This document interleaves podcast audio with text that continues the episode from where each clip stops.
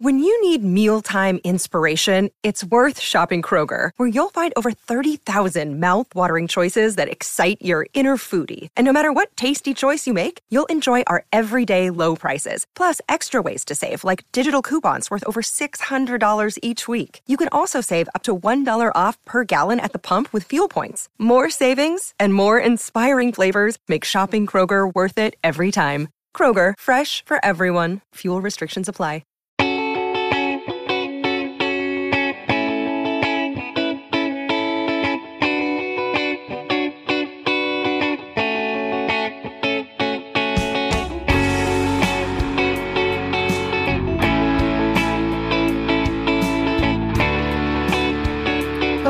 Welcome to another episode of Purple Insider. Matthew Coller here, along with intern Haley English. If you're watching on YouTube, I'm sorry, it looks like I'm sitting in the dark. Just a weird uh, lighting situation. Um, but uh, if you're just listening, then that doesn't matter to you at all. So, uh, Haley, I just had uh, a press conference, Kwesi Adofo-Mensah and Kevin O'Connell. You'll be shocked to know that they did not reveal their entire draft plan, but there were multiple questions about trading down. And Kwesi Adofo-Mensah, I, I want to say, didn't really know how to answer the question without directly answering the question. So there was a lot of like, well, if we end up picking with our picks, that's okay. Uh, we got to just make the right picks. And we had a lot of picks last year, and he didn't he didn't go there, but I thought he was going to mention that they traded one of their picks for TJ Hockenson, which kind of matters in this conversation as well. But I think that the runaway favorite for the Vikings is still to trade down, of which you use your big statistical analytical brain to dive into some potential options and even created fake trades. So let's talk about trading down. Haley, would you do it? Would you trade down if you were the Vikings?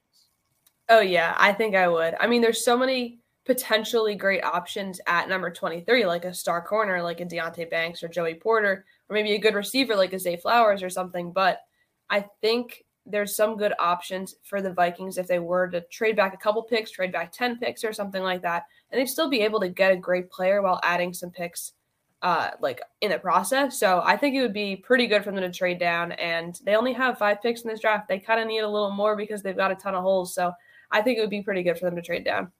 So I was looking at uh, mock database, which tells you kind of the collection of the mocks and where people are expected to go. And like it's not perfect, but nothing's perfect. But if you look at you know the trading down and you consider who might be available at their positions of need, say like in the late 30s, someone like Jalin Hyatt, for example, who uh, you mentioned in your article is kind of a dream scenario. But I think we can do this with almost every position where if we go to cornerbacks that players who are projected in this ballpark of even if they were trading down, it's not like it's some nightmare. Now, I think so. You've got like an Emmanuel Forbes, who you also talk about, the cornerback from Mississippi State, who is a little bit undersized, but is a tremendous playmaker. But I think that everybody between the 23rd pick and the 35th pick is probably going to have something where you're like, well, I don't know if he's perfect. He's not exactly the right wingspan or something like that. So it does make a lot of sense. Now, tell me about there's two trades that you proposed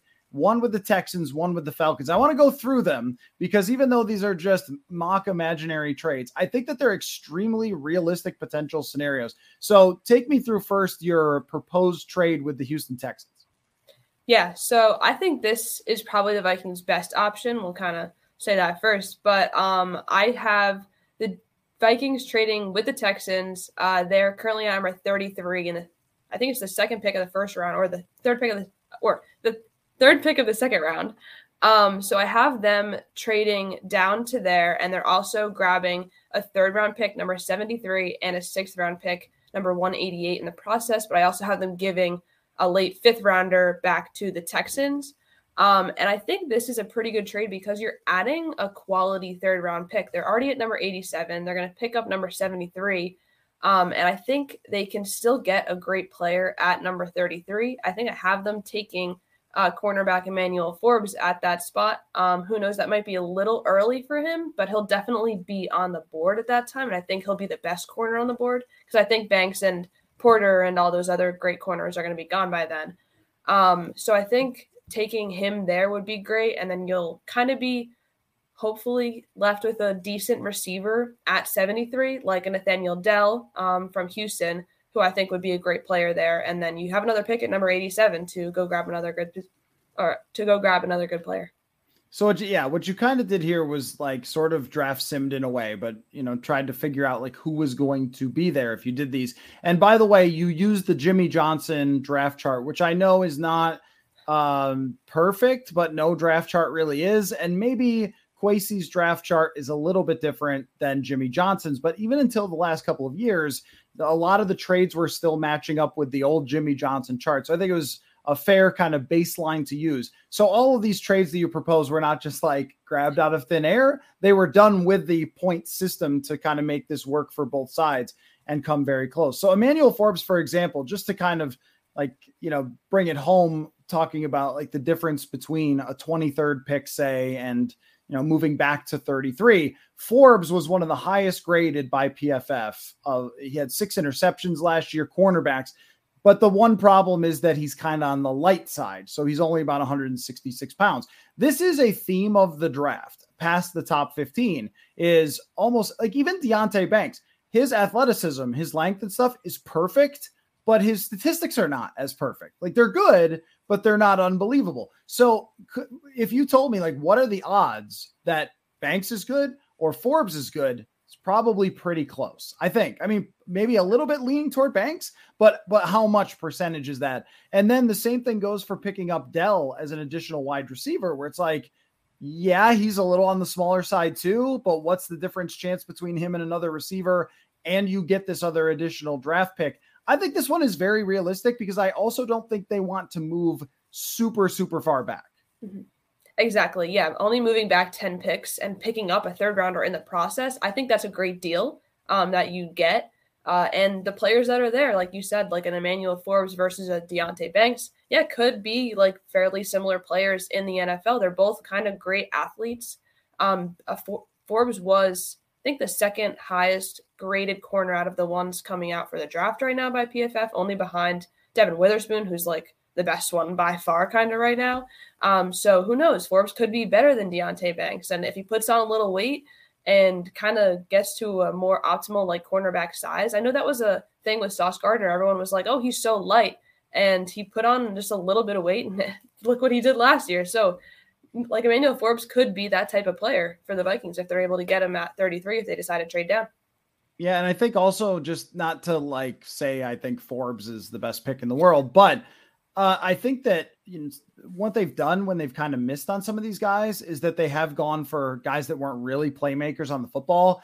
And we'll never know what Jeff Gladney would have become. That's a very hard one to talk about on the show because it just obviously, you know, what happened with him was tragic. But uh, when he was coming out in the draft, that was one of the critiques was like, well, the guy just didn't make a lot of plays on the football. And I think that that's one area where I think Kwesi may end up valuing a little bit more because the stats point that way. Now, the other one that you proposed was a little more on the radical side. I'm not going to hate on it because you put a lot of effort into it. Uh, but I I do think though, let's imagine they're at US Bank Stadium, they're having their draft party. Everyone's excited. They're like, "Oh, first round, everybody's cheering. Everybody, when will the Vikings pick?" And they trade all the way back to explain the, the trade with the Falcons. so I got them trading back all the way to number 44 with the Falcons. Obviously, like amazing value. You're trading back 21 picks. Um, but then again, are you do you really want to let 43 players go without selecting any of them? I don't think you really want to. Um, but who knows if everything falls into place for this, it would 100% work. Because what if Emmanuel Forbes falls to number 44? He could, it's still a second round pick. Um, and I've seen him go like not even in the second round, maybe the third round, but I think he's definitely a second round guy. I don't know if he'll be there by 44, but he definitely could. Maybe a Josh Downs, a wide receiver, falls to 44. Who knows? You could definitely get one of those guys there as like if everything goes according to plan. But if you kind of trade that far back and all your top guys are gone, there's no receivers on the board, there's no decent corner or any type of player that you might want, then you're kind of stuck. And I think that would definitely turn the Vikings and all Vikings fans off from trading this far back because there's so much unknown. And you do wonder now with Kwesi Adofo-Mensah, I don't know if he's sensitive to criticism or not. Maybe he is, maybe he isn't. But uh, I'm sure that he heard at least a percentage of it last year with trading down as far as he did. So is he going to be willing to do it again? And maybe it's like that that meme where it's like, I'll do it again. Like maybe that's maybe that's Kwesi. Like I will trade down that far again. I don't know if that's the case or not uh, for how he feels about about some of the criticism, or if he went back and re-looked at what he did last year and said, you know what, I actually did trade down too far. But if not, like your point system adds up here. And also, I remember hearing that uh, I think it was Howie Roseman looked at second round picks like they were gold because that's where you do end up getting a lot of starters. Now, maybe you don't get Hall of Famers, but you do end up getting a lot of great players in the second round. 44 and let me check what it was 75 right uh it's a little yeah. far in your mock scenario the falcons are doing this to move up and they're and they're getting a, a, position of need that they could probably fill with a starter where the vikings would be getting josh downs and dj turner who are both i think good prospects but downs is on the small side like maybe turner wasn't the most productive guy so I this one to me is a little too risky, and I think on draft night I probably would be like, "Okay, Kwesi, we get it. You have analytics and you read Haley, but this is a little much." Yeah, I like as a Vikings fan, I would not be very happy to be sitting in the stadium or wherever the draft party is and seeing that they traded all the way back to 44. I'd be like, "Are you kidding me? I came here for nothing." Like I know I go to the Jets draft party every year, and it was exciting having number four and number 10 last year. You're getting two early picks, and the Giants were there too, and they had two top 10 picks as well. So I can't imagine like sitting there for that long and being like, we're not even going to pick tonight. Right.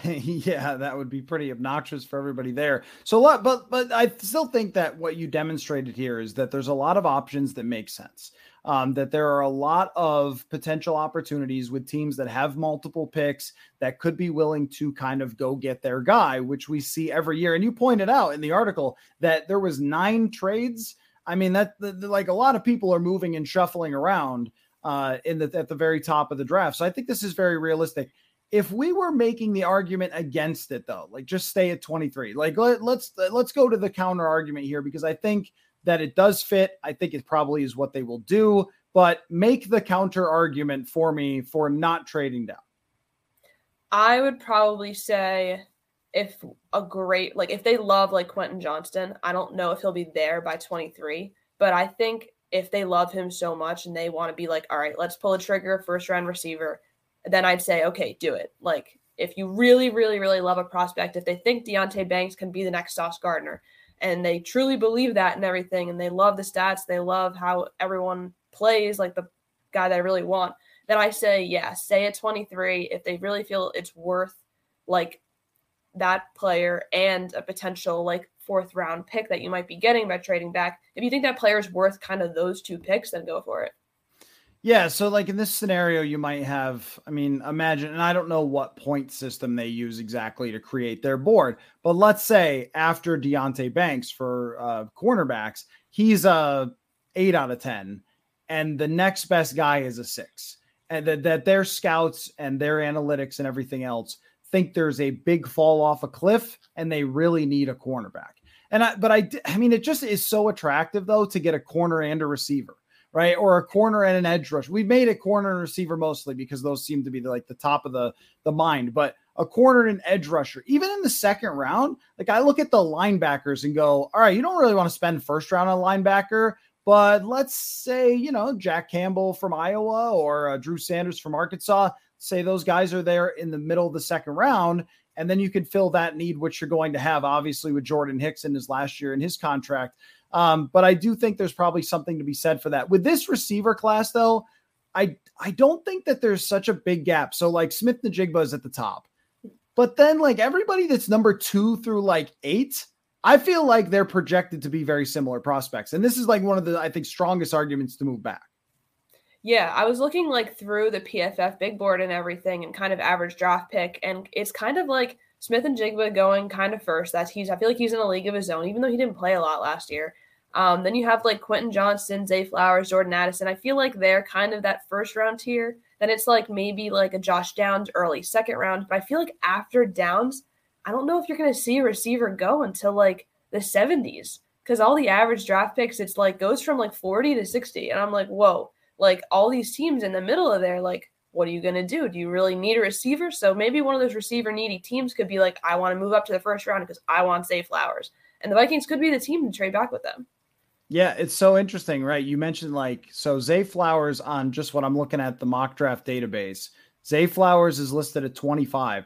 Like three guys down, we're in the 70s. And it's just yeah. like there's just this huge gap between uh, where the projections have Flowers and Jalin Hyatt kind of on the outside of that. Cedric Tillman is kind of an interesting one. And but there is this second wave almost that would be only if you're sticking in the third round. And I do think there's kind of a cutoff for where we see great receivers selected. Now, Amon-Ra St. Brown, Terry McLaurin, these guys are third and fourth, but usually I think it tends to be after the second. So that would make a really good case for them. So, anyway, that's your fully in depth breakdown of trading down, but make sure you go read the entire uh, article as well. Now, I wanted to ask you about this interesting trend as I have become completely engulfed in darkness in this room. I'm sorry for that. I have my light on, but the sun is shining next to me and it's just like washing everything out. So, anyway, you don't have to look at me as much.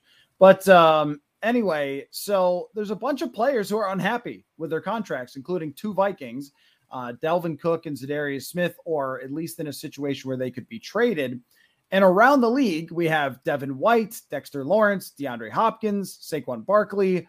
All, all these players seem to be unhappy, which I think opens the door for a potential draft day trade, which we saw several of them last year.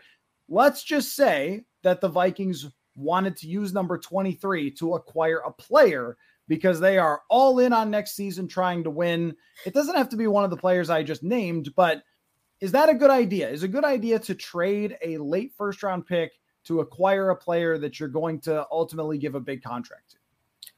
Right now, for Vikings, I say no. I don't think it's worth trading number 23 right now. That pick's a little too valuable. You're going to get a player on a rookie contract who could be really, really good. Um, I'd rather trade down in that scenario. The only thing I'd be like, okay, trade 23, fine, is if you're getting like an AJ Brown. Like if you're doing kind of what the Eagles did, I know they're going to have to pay him at some point.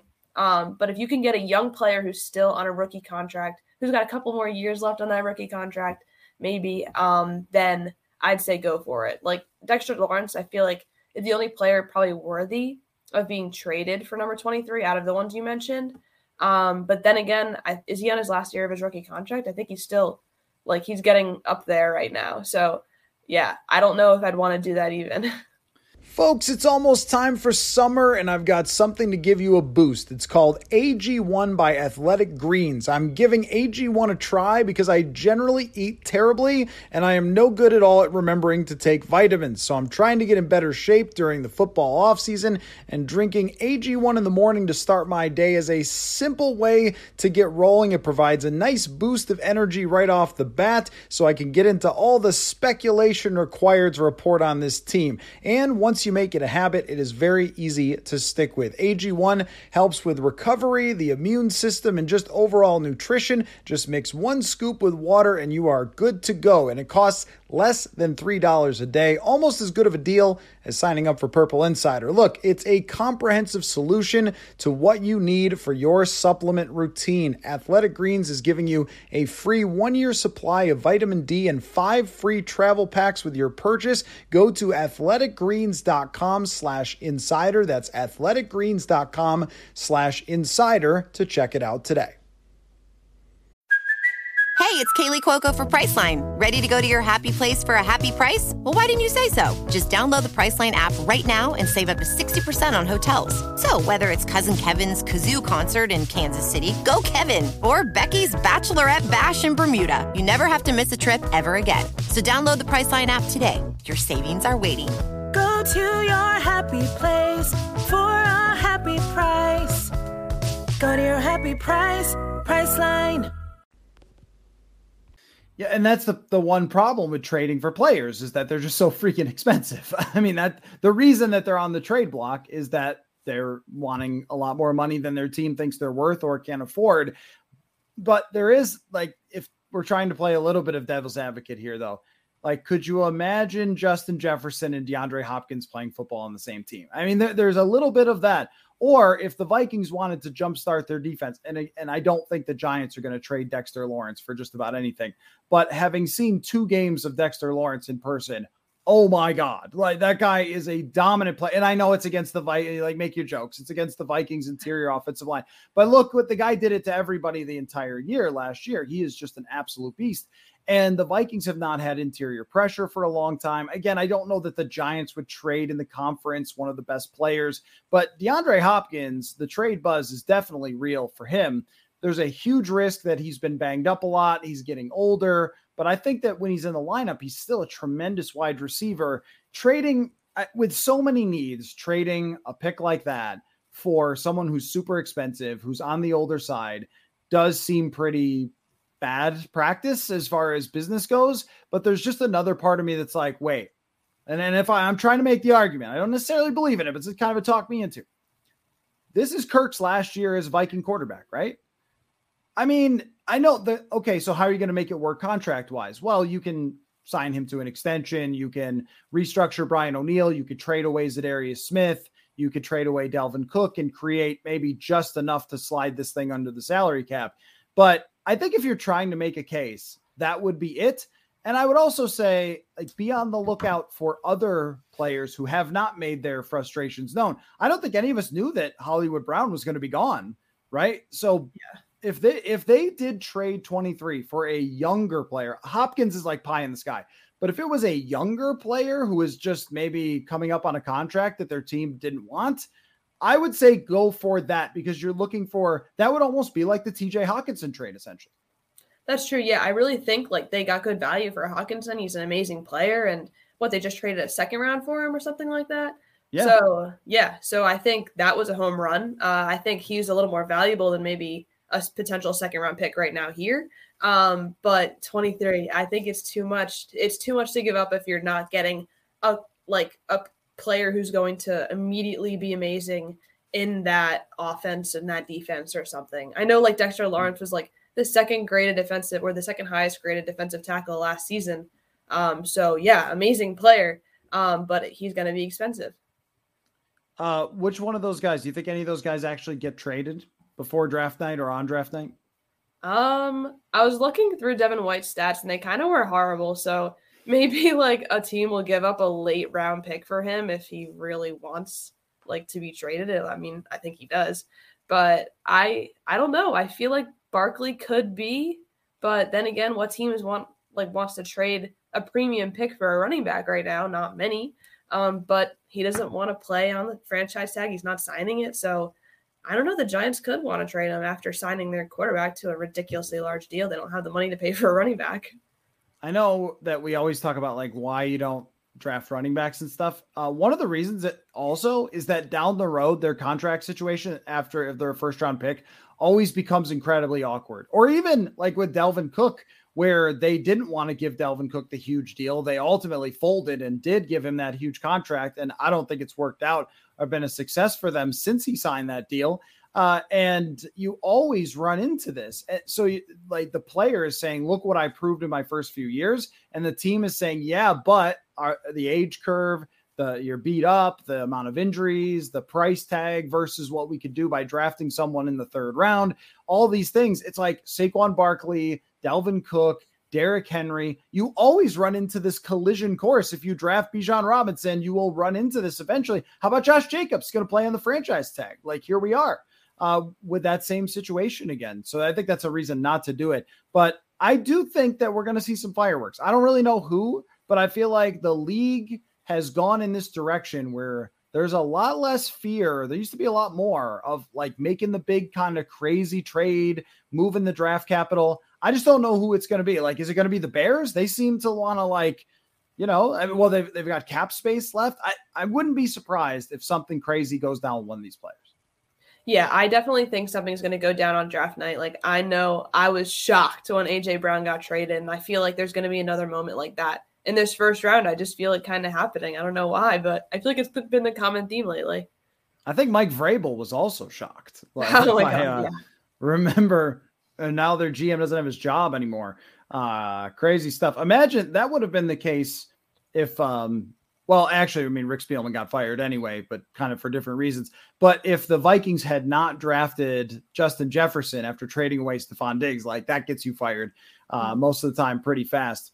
So uh, I wanted to do this as we were talking about some of these draft picks, is because you look at everything with such a uh, analytical eye, and I was curious about who it is in this year's draft that stands out to you with your analytical eye. Now I didn't include this in the email, but I should have mentioned like it doesn't have to be Vikings targets; it could just be anybody in this draft, and I want to call them Haley's heroes. so just like Scott's tots, only way less uncomfortable. These are Haley's hero analytical stars of the draft. So, what do you got? All right. So, the first one I have, I feel like is obvious. It's Devon Witherspoon, cornerback, Illinois. He's like a Sauce Gardner type of prospect. He has better stat like stats in college than Sauce Gardner. So, he could easily be one of the best corners like in recent history from the draft. And I think whatever team is going to get him, he's a steal. He dominated like every single stat pass breakup machine that'll translate, I think, pretty well to the NFL, and had the like lowest passer rating when targeted, like I've ever kind of seen at 25.3. So yeah, I think he's a stud. I think he's going to be one of the best cornerbacks immediately in the NFL, and whatever team drafts him, probably in the top 10 is going to be really lucky. I mean, 92.5 coverage grade out of PFF. You mentioned the like quarterback rating against. He gave up 22 receptions on 62 targets. So teams were kind of throwing against him a little and then immediately regretting it. Uh, yeah, that's like when we talk about, and I, I, I just, there's nothing anybody can do about this. So it's sort of a frustrating point to make over and over again, though, is like when you go seven and nine, eight and eight, eight and nine, nine and eight, you don't draft Devon Witherspoon and you don't get Sauce Gardner. And you do, like most of the time, you, I mean, even you don't get Micah Parsons, even if you're not in that top 15, top 10, it's very hard to find these foundational players. Now, the Vikings kind of lucked into it with guys like Harrison Smith and Xavier Rhodes, but they still picked an Anthony Barr extremely high. Like you usually have to get these foundational players super high. So I don't mean to, I know these are Haley's heroes. I don't mean to make them all about the, the Vikings, but when you mention someone like that, it's like, now that's what they, re- oh, yeah, that's right. They're 23rd, as always, kind of drafting in the middle of the first round. yep. So my second one is Nolan Smith, the edge from Georgia. I wasn't like his PFF grades aren't extremely amazing. It's 83.8 from last year in defense. He didn't even play a ton of snaps, but he was just an insane combine freak. Um, Daniel Jeremiah from NFL.com kind of compared him to Haason Reddick, and we all kind of saw what he did in the playoffs. So if Nolan Smith can be any sort of player that Reddick is immediately, yeah, I think he's a draft steal. Yeah, I think uh is he not? I'm gonna look this up on uh, relative athletic scores. I think he's like a hundred. Like he's. I don't think he is. I looked it up. Oh, ni- 92nd. Okay, yeah, yeah, 92nd. That's. I mean, that's pretty nuts, though. Yeah, yeah he's pretty great. nuts. Yeah. Um. So I yeah I think now this is an interesting one for the Vikings though because we haven't talked as much about edge rusher, but when I've done draft sims, a lot of times it's like he is a little too high for them, but it's always possible that teams don't like the production enough. And like a Jayson Oweh who dropped down, or a, a Odafe Oweh, he dropped down, even though his athleticism was outrageous, but he was not taken that high. So it's possible that Nolan Smith could end up in that ballpark just because you know, maybe there's a little hesitation that the production wasn't quite enough. I mean, it wasn't horrendous, which I think that maybe always was pretty bad and he was more of a combine hero. But I'm intrigued by that idea for the Vikings to draft at least uh, maybe this potential Haley hero. But uh, I, I, I mean, I think uh, also you know the kind of the edge rusher thing that you know they've got Za'Darius not knowing what's up with him, and Marcus Davenport on a one year deal. Like this one actually kind of makes sense that it could be possible. Yeah, I definitely like this option for the Vikings. I don't really know entirely where he's kind of projected in the first round. I think like late first round or something like that. So he could be an option for them at 23 if they move back and he's still there. I'd say go for it maybe. Um, yeah. Seems like seems like he's jumping a bit uh, because he I used to be able to get him in draft sims and now he's at 19th. uh, okay. on the mock draft database. So, but that's still, I mean, it's ballpark 19th versus 23rd. Uh, so I think there's a good chance. Uh, who is our next Haley's hero? Our, our third one is Dalton Kincaid, the tight end from Utah. I think he's the best tight end in this draft. I have him a little better than Michael Mayer from Notre Dame just because he's better at pass blocking. So he's more of that like all around tight end um, than Michael Mayer is. He had a 91 PFF uh, grade last season that includes pass blocking and then 92.3 just for receiving. He's just like great with yards after the catch. He had like seven yards after the catch, I think it was, and just breaking tackles. So he's like that big body tight end who might be like a George Kittle type player. I think I like whatever team is going to pick him. I'm going to tell you the truth. I have not looked at tight ends at all because the Vikings have TJ Hockenson. So I haven't dove into it, but I did happen to watch uh, quite a bit of Utah play football this year. Uh, and it was noticeable that they have like multiple good tight ends. They also have every player on their teams like 24 because they go on missions. And so they, these old players, uh, these Hendon Hooker old players, mm-hmm. uh, beating up on poor USC. But uh, here's an interesting question though about Dalton Kincaid because I believe you that uh, he's a Haley hero, but tight ends are a weird one in the draft. Like TJ Hockenson plays for the Vikings. He was a what ninth overall pick or something of the Detroit Lions. I mean, this this whole universe of tight ends is just weird because a lot of times they are drafted high. Evan Engram is a player like this. They are drafted high and they don't become the superstars that are expected right away, but they also have the possibility of developing it usually just takes years, though. Irv Smith Jr. is another example where it's like, oh, he's going to develop, he's going to be great. And we saw some of the flashes of talent, but it never got there. Like, is it worth it to take a tight end that high?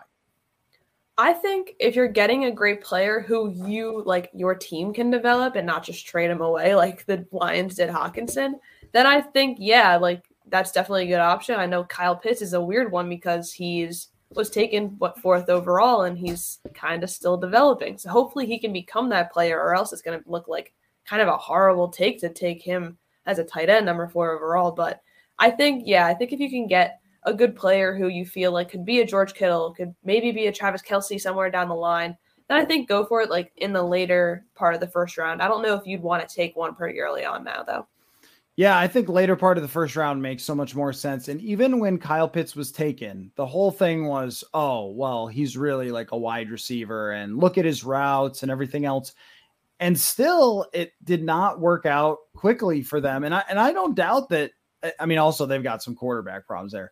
Uh, but I don't doubt that he could become a really, really dominant player. It's just that it usually takes for so long that you have to be in a position as a team to almost you know develop that guy and have another tight end that you can use and not be looking to him to be your central piece of your offense which i think probably the detroit lions did when they drafted him and it didn't work out for them and then he became a really excellent player. Uh let's see is that three how many do we got here? Five?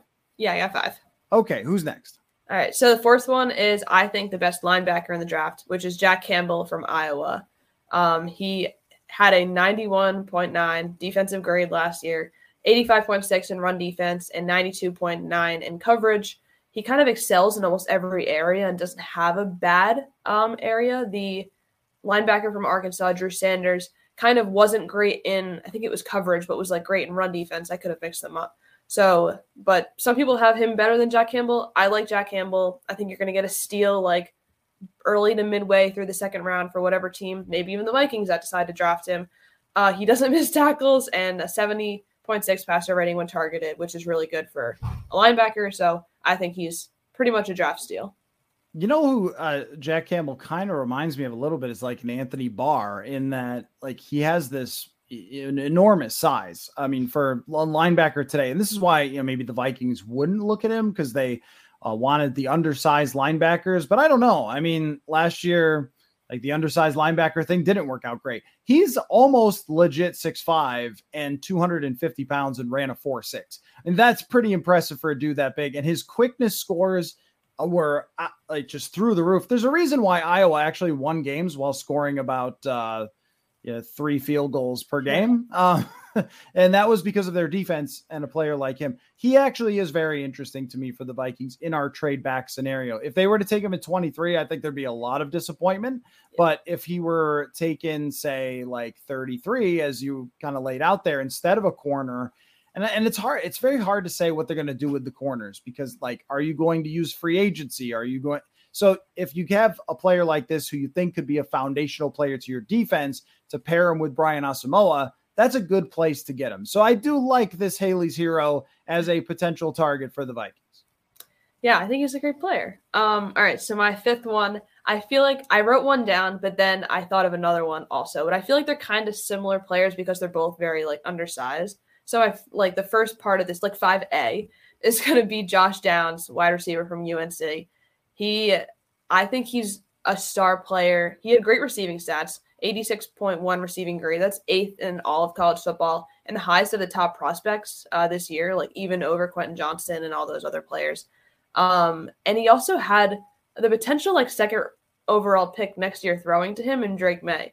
So I think like having already like an NFL caliber quarterback throwing to you is already a step up because you're not like learning from like oh maybe like an okay to a horrible quarterback in college to hopefully a great one in the NFL. You're not like learning anything different. So I think he could be a great player in the NFL. I really like him. He had a really high passer rating when targeted, uh, catches almost everything thrown his way. I mean, that's a lot of on the quarterback because he was really accurate. But I like Josh Downs as a player. Again, he's kind of undersized. But then my second one, like 5B, I'm going to say Deuce Vaughn, the running back from Kansas State. One, I love Kansas State for some reason. I don't know why. And I saw him play one game as I was out to dinner, and the game was on TV, and he rushed for like 300 yards. And I was like, this guy's awesome. He's what, like five six, five five, um, and he's just like a little like bundle of energy and fire that's gonna run all over the field. And I don't know if he, re- I don't know if he returns kicks or punts, but could be a thing for him. Um, kind of like a Darren Sproles type player because he was also really small. But I don't know. I like those two guys, even though they're kind of undersized. Yeah, I mean, Darren Sproles went to Kansas State. Kind of the same that like you know i don't know there's a connection there and i really enjoyed watching him play too. Like i don't know if he'll be a great nfl player. Being five foot five is difficult not impossible for a running back but if you draft him you're getting a lot of fun. I think oh, that's yeah. he, he was just such a like if you can overcome i've always thought this about small players that a lot of times if you can overcome and i know sometimes history just points against these but even to be considered a top prospect, if you could be that short and be a fourth round prospect, it's worth it at that point. You're not drafting him in the first round, of course, but it's kind of worth it to take a shot at somebody who's always had to overcome being that size and playing against such difficult competition. Uh, you know, so I, I think that that's a that's a really fun one. As far as Josh Downs goes, very interesting prospect because he was great on contested catches. And the irony is like Quentin Johnston was horrible on uh, Quentin or on uh, contested catches, and Josh Downs was amazing. And Downs is tiny, and Johnston is huge, and that might change in the NFL. I don't know. Downs is a very very tough one, and it was so interesting to hear Kwesi Adofo-Mensah say that this draft is so much of like an outlier draft with the size of the receivers that there's nothing you can even reach back to and say, oh, well, we're looking at this or we're looking at that. Uh, there's not even a lot of players who have ever been considered top three round draft picks that are at this size. Now, there hasn't been a lot of success, but I think that's an interesting one because his numbers were so, so good, even at that size. That might be like a third rounder. If, if again, like if it's in the third round, make him a Haley's hero. We should have got like a, a jingle Haley's heroes, draft them. So there you go. Oh, yeah. Uh, okay. So those are Haley's heroes. I, I'm glad you did that. Uh, well, I'm going to go slightly out of order here because we got uh, two two quick things left. But uh, Aaron Rodgers hasn't been traded yet. You notice? It's okay. Have you seen Joe Douglas at the on stage with I don't remember what that was, some radio thing? He was like, "Oh, he's going to be here," referring to Aaron Rodgers. He's going to eventually. I'm just saying, I'm just saying it hasn't happened yet. It's all right. I mean, hopefully it happens before the draft, but if it doesn't, then hey, the Jets will take three players in the first two rounds. They got back to back second round picks now, and they'll gladly take players with those picks if the Packers don't want them. So who knows? Um, I'm counting down the days until the draft, and if it happens on draft night, I will be in MetLife at the Jets draft party, and that would be the most insane scene ever. Um, the Jets are not giving up number 13 though. No matter how many analysts and everything I see mock a player at 13 to the uh, to the Packers, I'm like, are you serious? Like the Packers and Jets know number 13 is not in the equation. Like clearly you're not keeping up with this. So uh, he's gonna be on the Jets eventually, and yeah. All right. Every single week we keep coming back, and I just the, the, this is our update. He's not a New York Jet yet. You were so confident.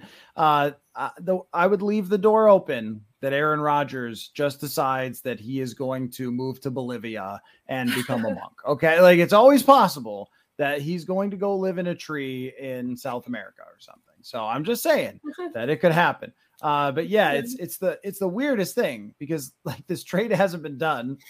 Rodgers is still on the Packers roster, and yet Jordan Love's like, I'm the quarterback now, and they're the Jets are talking as if they have Aaron Rodgers, and yet this deal isn't done.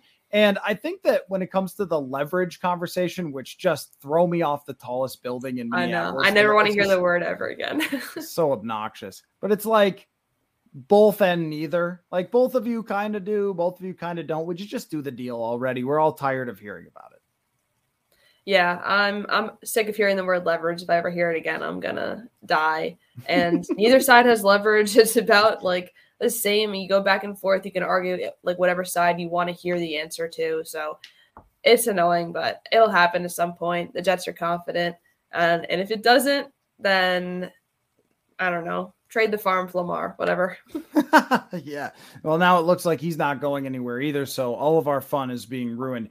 So, uh, last thing I had for you outside of potential questions for me uh, was NFL.com wrote an article about each team's ideal draft picks in the uh, with their first first three, but of course the Vikings only have two. And the author of this article, I forget who it was, wrote that the ideal picks were Will Levis for the Vikings and Kei'Trel Clark, a corner out of Louisville, with the third round pick. And I would like your uh, reaction to saying that that is the ideal situation for the Vikings. Okay, so the person who ever wrote this article clearly hates the Vikings, definitely, because one will Levis no, that's not an ideal pick. Hopefully, he's gone by then, and the Vikings don't have to decide whether to take a quarterback and kind of not go all in for like Kirk's probably last season on the Vikings. So hopefully, it's not even an option um, because I don't want them to see, or I don't, I don't want to see them take a quarterback for the future when he is doesn't have good stats in college and is a big giant question mark and you kind of wasted a pick at that point and you're not getting a player who could be good for your team for the next year um and then so i thought that was bad and then i laughed at Kei'Trel Clark because he I think he's horrible. He's not worthy of a third round pick at all. I think he'd be a sixth or seventh round corner. Because his stats are absolutely horrible. Like I probably have 15 corners ahead of him in this draft, at least 15 corners ahead of him.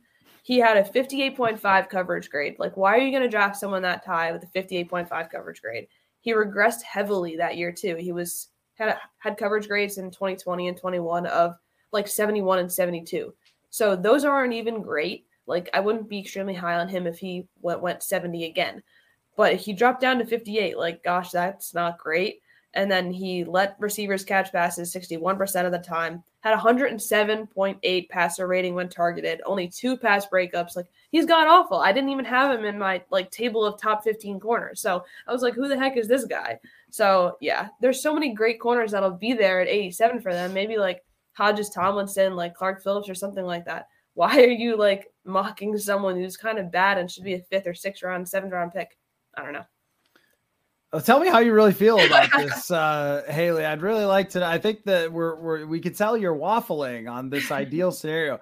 I got to say, I had the same reaction, but I mean, Levis is such a weird one because by the laws of this show, I have always said we don't know which first round quarterback is going to work out. But there, there's just a lot of red flags with Will Levis, including that he eats bananas whole, which is. Real, did you see this video? No. He, he, yeah, he made a video of himself where he's just like it's like a banana that's kind of expired and he eats the whole thing with the peel. And oh why you would make a video of yourself doing this, much less do that. He apparently puts mayo in his coffee. Like I don't know if he's trying to like be an influencer or something. This is very weird, yeah. very weird stuff. Uh, that doesn't take him off my board, But it is interesting to me that there seems to be like a growing kind of, I don't really know if this guy's really going to be an actual first round pick. The numbers aren't that good. And Kevin O'Connell talking about they all have to be in agreement of, about Will Levis. I feel like he'd be a hard player to get agreement on because if you're Kwesi, how do you say that this guy has the numbers? And then, you know, his pro day maybe wasn't that great and like his performance wasn't that great last year. This is is I think I would have to say, okay, this is a good pick because they made their selection for the future. Like just again, the bylaws of the show. If someone gets drafted in the first round as a quarterback, that's a good idea. But this presses this presses the edges of that. Probably just as much or more than Hendon Hooker because Hendon Hooker was so much better in college than Will Levis. Will Levis is also old, by the way. Yeah. So a lot of red flags there. And the other guy, like, wow, I haven't even heard of this player at this point, And this is who you're saying is ideal for them. Uh, very, very strange, very strange. But I wanted you to bash uh, Will Levis more. What is your? Let, us put it this way, though. What, like, what is your, what is your confidence, though? What is your confidence that it's that Will Levis is not going to work out? I'd probably so like on, in a percentage, the percent that I think he won't work out is probably like close to 75. I think he's going to be one of the biggest like if he's taken pretty early on in the first round, oh my god, like I'm like you might be the biggest quarterback bust in a while right now. I mean, Zach Wilson was obviously horrible. There's been other like first round busts, but I think he's the biggest potential for a bust in this draft uh, for the quarterbacks. Yeah, I agree. Yeah, sorry. I was gonna say the biggest busts have all happened to your favorite team. Oh, yeah. Uh, so, but you went there. Anyway, all right. So uh, now, just as the sun has gone down and I am back in the light uh, and look normal again, as opposed to looking like an airplane pilot or something in the dark. Um, what uh, do you have any Vikings questions for me? Yeah. Okay, I've got one this week, and it might not be the most positive one because it kind of takes you to the end of your season. But that fourth and eight play against the Giants that ended your season like, what do you think they were trying to do? Like, you're throwing it two yards down the field, and are you trying to win the one on one, like having Hockenson break that tackle and get the first down? But I wouldn't trust that. Like, throw it at least to the sticks. It's isn't it amazing, by the way? Like that football game was really good. It's just a really good playoff game, and it comes down to a one score game, and it's close and everything else. And you could also go back to how they couldn't get a stop and that the Giants end up going ahead at the end of the game with Daniel Jones as their quarterback because you just could not make the key stop, right? So there's so many things in a game that lead up to it. But in the playoffs, there's these one plays that always stick out to us, like with the Broncos and Ravens when uh, the cornerback for the Broncos on the Hail Mary from Joe Flacco, like underplayed it. The guy goes in for a touchdown, Jacoby Jones, I think. Uh, and it's just like, that's the play. That's the play. It, that, that didn't even win the game and like that's the play though. The fourth and eight check down, like that's the play. That's the one that just sticks with you. The same way with Dak Prescott, where Dallas was actually already about to lose almost no matter what. But Dak Prescott running the clock out on himself will just never be forgotten. and I think that's, I actually think that that domino effect leads to Kellen Moore being the offensive coordinator in LA because nobody ever forgets these things. So just, it's funny that you bring it up because it, it kind of comes up on the show almost every day. And uh, so I think, I think based on what they said, that what happened was Kirk Cousins saw Justin Jefferson double teamed, and he was like, okay, I need to go through the next read, which was probably KJ Osborne on the other side of the field or Adam Thielen. Both of them were on the other side of the field. But when Dexter Lawrence broke through, he thought, okay, I'm not going to be able to throw it over there. So I've just got to get rid of it and make sure I don't take a sack to end the season. But eh, I mean, look, you'd almost rather have him get sacked to end the season than check it down three yards where you, I mean, not technically, but kind of right. Like trying to make a play and take a big hit or something. But mostly you just want him to throw to double coverage. And Kirk saying after the game that he like didn't throw it to Jefferson because he was doubled was like, why would you tell everyone that? Because throw it to him when he's doubled. Uh, and then I'm sure Jefferson's reaction after the game was probably like, really, man? Really? Like, really? Uh, so that was tough. But for me, the funny thing is about for me, so this whole season was nuts, right? It's like one of the longest feeling seasons I've ever covered because every week was just something totally insane, week after week after week. And so there was like the two minute warning, I think. They come back out. Kirk throws that pass. And I turned to the person next to me, which is Sam Ekstrom, which our audience knows. He was, you know, Purple Insider. Uh, and uh, I said to Sam, I was like, wow, all comes down to this next play. And Sam goes, no, it doesn't. It's over. I was like, that was fourth down. Like, I just, just uh, I had like a Tom Brady moment of like losing what down it was because in my mind I was like, oh wow, there's no way, there's no way he just threw a check down on fourth yeah. down and eight. So you know that that one it's gonna it's gonna stick with him, which is it's unfair and it's fair, right? Like I don't know how you, you tell me how you feel about it. I feel like it's unfair and it's fair. Like in some ways, it's so definitive of why they haven't gone any farther throughout the years but also super unfair to a guy who had all these like clutch plays throughout the season to put it on that one. But then there's another part that's like fair because a lot of quarterbacks who win run away or take risks or make that you know what I mean? So I don't know. It's a it's a play that will definitely live in Vikings infamy for sure. Yeah, I think so. I think the Cowboys might have you beat there with that having Zeke in center. Oh my god, that was like the funniest thing I probably have ever seen because everything that could have gone wrong like went wrong, and just calling that play made it all go wrong. So at least you're not the Cowboys in that aspect.